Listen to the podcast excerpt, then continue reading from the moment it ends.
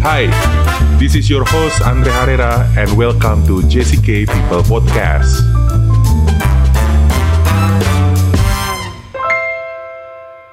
Hai, selamat datang di JCK People Podcast untuk episode kali ini. Saya nggak sendirian, saya sudah bersama dengan seorang desainer muda. Nggak tahu ding, muda apa enggak? Nanti kita tanya aja. Muda. Oh, udah ada suaranya. Hai, Bro Izar, apa kabar? Halo, Bro. Sehat, Bro. Sehat. Bro, dirimu kan sebagai seorang desainer saat ini di kreatif industri, kreatif agensi dan lain sebagainya. Tapi boleh tahu nggak sebenarnya dirimu tuh backgroundnya itu apa sih? Kuliahnya apakah sudah langsung kuliah yang jurusan desain juga atau justru berbeda? Boleh ceritain nggak sih, Bro? Oke, aku sih kuliahnya DKV ya, DKV di UPM. Okay. Jadi dari awal juga udah pikirnya udah desain aja. Malah kalau disuruh mikir sekarang pun, kalau nggak kuliah DKV itu nggak tahu mau kuliah apa. Soalnya dari SMP pun itu sudah seneng sama grafis. Sebenarnya kalau gambar-gambar sih dari SD ya, dari SD udah seneng gambar-gambar. Terus SMP itu baru dikenalin sama program grafis pertama itu Corel kalau aku. Jadi dari itu SMP udah mulai belajar Corel. Terus setelah itu SMA mulai getun lagi. Jadi sama tuh udah mikir kayaknya nggak ada lagi deh selain di kafe yang mau tak pengen dan kira-kira aku bisa gitu. Nah, ini berarti emang case-nya adalah dirimu tuh emang sudah tahu arah tujuannya mau kemana ya dari dulu gitu. Iya, maksudnya sudah benang merahnya sudah tahu nih, oh aku suka desain, kayaknya aku emang harus mendalami lagi soal desain, yang which is adalah softwarenya mungkin, atau apa namanya ya, peralatan-peralatannya, equipmentnya yang mendukung desain itu, sampai akhirnya kerja pun atau sekarang nyemplung pun di kreatif industri yang gak jauh-jauh dari desain, yaitu seorang desainer. Nah, tapi kan selama proses itu kan pasti ada tahapan-tahapan dirimu ngerasain nggak sih? Bukan pasti sebenarnya, tapi kebanyakan mostly orang tuh kayak ngerasain, udah deh kayaknya mau stop aja deh dari kalau dirimu misalnya kayak jadi desainer kayaknya berat banget nih. Kedepannya ada peluang bagus misalnya, aku mau geser nih nggak jadi desainer lagi. Pernah nggak sih kayak gitu, Bro? Belum sebenarnya. Oh belum. Belum ada kayak ada ini nih. Cuman kalau sekarang sih pikiran buat kedepannya aku ngerasa kayak nggak mungkin deh aku selama jadi desainer tuh nggak mungkin. Mungkin ini buka usaha lah, jual something gitu. Kalau pikiran kita pasti kepinginnya kayak gitu. Nah, cuman ini ke belakang kayaknya nggak ada deh yang kita ya. Kayaknya lebih oke jadi ini deh. Itu kayaknya. Nah, ini menarik. Tadi sempat dirimu bilang kayaknya nggak mungkin deh jadi desainer terus sampai nanti. Why? Maksudnya kenapa dirimu pada akhirnya nih ya sekarang tuh berpikiran seperti itu? Apa yang terbersit gitu? Desain itu sekarang itu sudah mulai mudah. Orang-orang pakai Canva itu udah mulai gampang. Itu ya? Jadi kayak kebutuhan recehnya desain itu sudah bisa terpenuhi, orang-orang sudah banyak bisa desain lah ibaratnya. Oh berarti sebenarnya salah Canva ini jadi? Oh enggak terus nggak pernah salah menurut saya. Emang tetap kayak tes itu nggak bisa dibeli. Iya, tesnya desainer sama tesnya non-desainer itu emang pasti beda lah. Cuman tetap kalau misalnya dulu tuh orang-orang benar-benar belas gadas nggak bisa apa ya maksudnya, nggak bisa itu. Hal receh tuh bisa jatuh ke desainer gitu loh. Sekarang tuh udah ketutup Canva, terus kedepannya kita nggak tahu lagi gitu loh. Teknologi itu kita nggak tahu lagi bakal kayak gimana gitu. Jadi untuk kedepannya kayaknya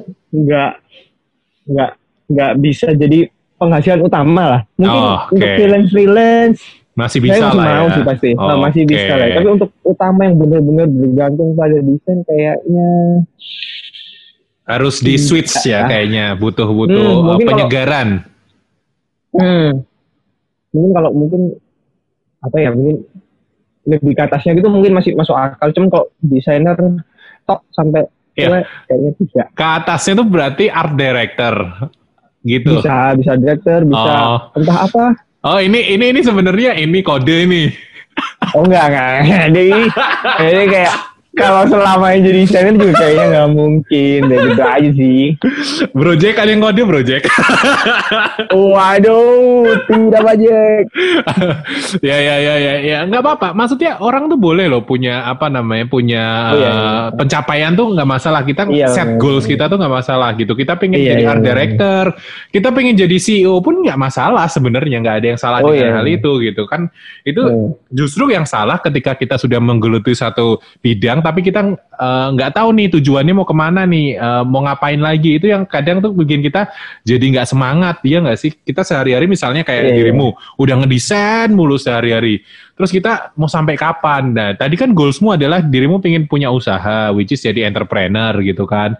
Nah, itu kan kita tahu nih tujuannya, jadi kita semangat lagi gitu. Ini buat teman-teman juga sih sebenarnya yang lagi dengerin kita, ketika kita sudah menggeluti satu hal yang terus-terusan gitu, mungkin selama 3 tahun, 4 tahun, 5 tahun, pasti kan ada titik di mana kita akan jenuh dan lain sebagainya. Mungkin kita tidak akan memberhentikan kerjaan kita yang sekarang sebagai desainer. Tadi seperti dirimu bilang ya, kalau freelance masih mau kan? Gitu kan. Nah, itu dia. Tapi kita memang perlu sesuatu yang bisa merefresh kita supaya kita naik level nih. Kayak tadi kamu bilang jadi art director kayak seru nih. Ini it's okay, enggak masalah gitu. Nanti aku bilangin ke Brojek. Waduh. Kena lagi deh. Enggak, Bro. Tapi balik lagi ngomongin soal desainer atau desain gitu. Kalau boleh tahu sekarang berarti dirimu fokusnya itu ke desain yang seperti apa sih, Bro? Yang sekarang lagi digelutin? Kebanyakan sih sosmed ya kalau kita. Sosmed. Branding. Sosmed, branding. Iya sih, itu sih. Sosmed, branding itu sih. Itu desain tuh berarti ke video juga atau grafis? Enggak. Grafis aja. Bener-bener. Oh, grafis aja. Oke. Kebutuhan grafis klien minta apa, kita provide gitu sih kebanyakan. Oke. Jadi memang lebih ke banyak ke sosmednya gitu ya? Yang dirimu pegang gitu sekarang ya. Sih banyak sosmed sih. Nah ini ketika kita ngomongin soal desain sosmed, pasti peluang kan nanti pun juga masih ada gitu, which is orang masih butuh yang namanya digital media. Orang masih butuh selama orang masih butuh konten, pasti desain grafis atau desain graphic designer ya, itu pasti dibutuhkan ya Bro ya, bisa dibilang kayak gitu ya. Nah, buat teman-teman yang lagi dengerin kita, sebenarnya modal terpenting jadi seorang graphic designer tuh apa, Bro? Kalau menurutmu, berarti ini dirimu sudah berapa lama kalau boleh tahu di graphic design ini? 2 tahun lebih kalau aku di JCK. Sebelumnya soalnya belum pernah kerja di manapun sih. Baru freelance. Kerja tetap di manapun belum. Freelance tuh pernah. Berarti 2 tahun plus lah kita hitung kayak gitu. Iya. Menurut dirimu modal yang harus dimiliki seorang graphic designer tuh apa, Bro? Karena tools itu sudah makin mudah, orang-orang juga udah makin bisa ngedesain. Yang paling utama itu tes dulu menurutku. Nah ini menarik. Tes kan sesuatu yang abstrak ya, sesuatu yang maksudnya itu based on masing-masing gitu. Nah, seperti apa sebenarnya yang latih tes itu supaya supaya bagus menurut dirimu, Bro? Tes itu sebenarnya bisa bisa dibangun gitu loh. Enggak yang kayak mukjizat gitu, cuman orang-orang tertentu doang yang bisa mendapatkan. Menurutku tes itu dengan banyak-banyak lihat referensi, banyak-banyak lihat karyanya orang lain, kita lihat bagus kayak gini, bagus. Tapi makin lama kita kita tuh tahu yang bagusnya yang kayak gini. Secara estetis itu yang bagus tuh kayak gini, apalagi kalau sekarang ngomongin tren ya. Kalau udah tren itu udah pasti harus update lihat karya orang. Jadi menarik sih sebenarnya. Berarti tes itu sebenarnya bisa diasah ya, bisa dilatih gitu dengan berbanyak referensi, bener ya Bro. Semakin banyak kita ngelihat, semakin banyak kita cari tahu di luar lebih banyak yang lebih bagus dari kita mungkin. Nah kita pasti akan mendapatkan sesuatu yang ternyata kita ini tesnya masih kurang ya, ada yang lebih bagus lagi gitu ya Bro ya berarti ya. Harus juga menaruh diri kita tuh tidak terlalu tinggi gitu loh. Kadang kalau kita melihat, kalau kita terlalu tinggi, kita mau lihat kayak misalnya adik kelas itu kayak, gini garapannya, padahal sebenarnya bagus gitu. Kalau ego kita belum direndahin itu, kita masih belum bisa menerima segala karya dari sisi baiknya, dari segala desain atau karya. Oke. Berarti sebenarnya kalau dirangkum tadi modalnya yang pertama ya berarti memang harus menguasai software juga, itu penting, udah mutlak lah itu ya. Harus betul. Menguasai software designer gitu. Kemudian perbanyak referensi supaya tesnya bagus gitu. Dan kemudian yang ketiga tadi harus bisa memanage emosional kita ya, istilahnya bukan emosional sih, memanage ego lah mungkin. Ego, benar-benar memanage ego kita dengan bagus gitu. Kita jangan sampai menaruh posisi kita selalu di atas gitu. Bahkan justru bagusnya kita ya tetap di bawah sambil ngelihat ke atas supaya kita bisa upgrade terus ya, Bro ya. Oke. Nah, challenge terbesar dirimu selama ini apa, Bro? Menjadi seorang desainer yang sudah profesional, admin profesional adalah bekerja di creative agency seperti saat ini, sama yang dulu masih freelance. Sebenarnya challenge-mu yang masih ada sekarang ini yang sebenarnya masih dicari atau masih belajar terus itu apa, Bro? Kalau boleh tahu. Kalau pertama kali, kalau aku ingat-ingat ya, pertama kali itu istilahnya kayak ketabraknya itu idealisme dulu. Pertama-tama jadi desainer untuk agensi gitu-gitu tuh pasti awalnya ketabrak idealisme dulu. Karena kita dari awal kita punya idealisme seperti ini, kita maunya karya kita seperti ini, referensi kita kayak gini. Cuman kan itu tidak selalu bisa diaplikasikan ke semua klien yang ada gitu loh.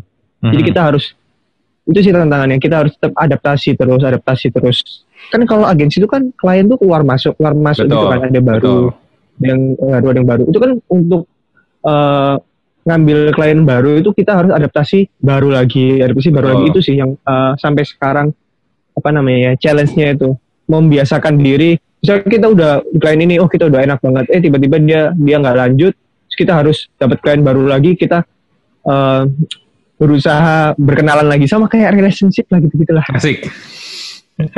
Iya benar sih, berarti memang lebih ke fleksibilitas dirimu ya Bro ya, mungkin untuk menghadapi berbagai macam jenis klien, berbagai macam jenis brief yang mereka kasih ya Bro ya. Nah kalau ngomongin soal waktu gimana Bro? Kan kita tahu ya sebagai seorang desainer pasti waktunya itu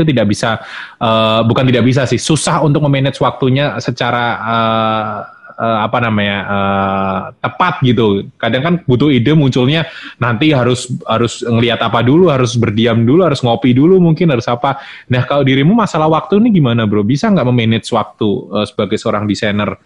Nah itu, ide itu sebenarnya kalau disuruh nunggu ide, itu kerjaan bisa nggak kelar-kelar karena kadang deadline itu nggak pernah mau tahu kamu punya ide atau enggak, yang harus diakalin menurut saya. Kadang ide emang ada yang ide cemerlang banget tuh, itu emang butuh waktu sih. Tapi tuh untuk kalau aku sih gitu-gitu tuh untuk membuat logo kayak gitu. Cuma kalau misalnya mereka cuma ingin bikin kayak bikinnya poster atau apa, ide itu bisa dicari dengan referensi. Jadi kita cari referensi-referensi yang ada, yang bagus gimana. Oh layoutnya ini bagus ya, kita aplikasikan dengan gaya desain yang sudah ada, gitu aja sih. Oke. Jadi memang sebenarnya untuk memanage waktu itu berarti ya kita harus tahu problem solving kendala yang kita hadapin ya Bro ya. Problem solving kayak sums up segala yang dibutuhkan di kerjaan agensi.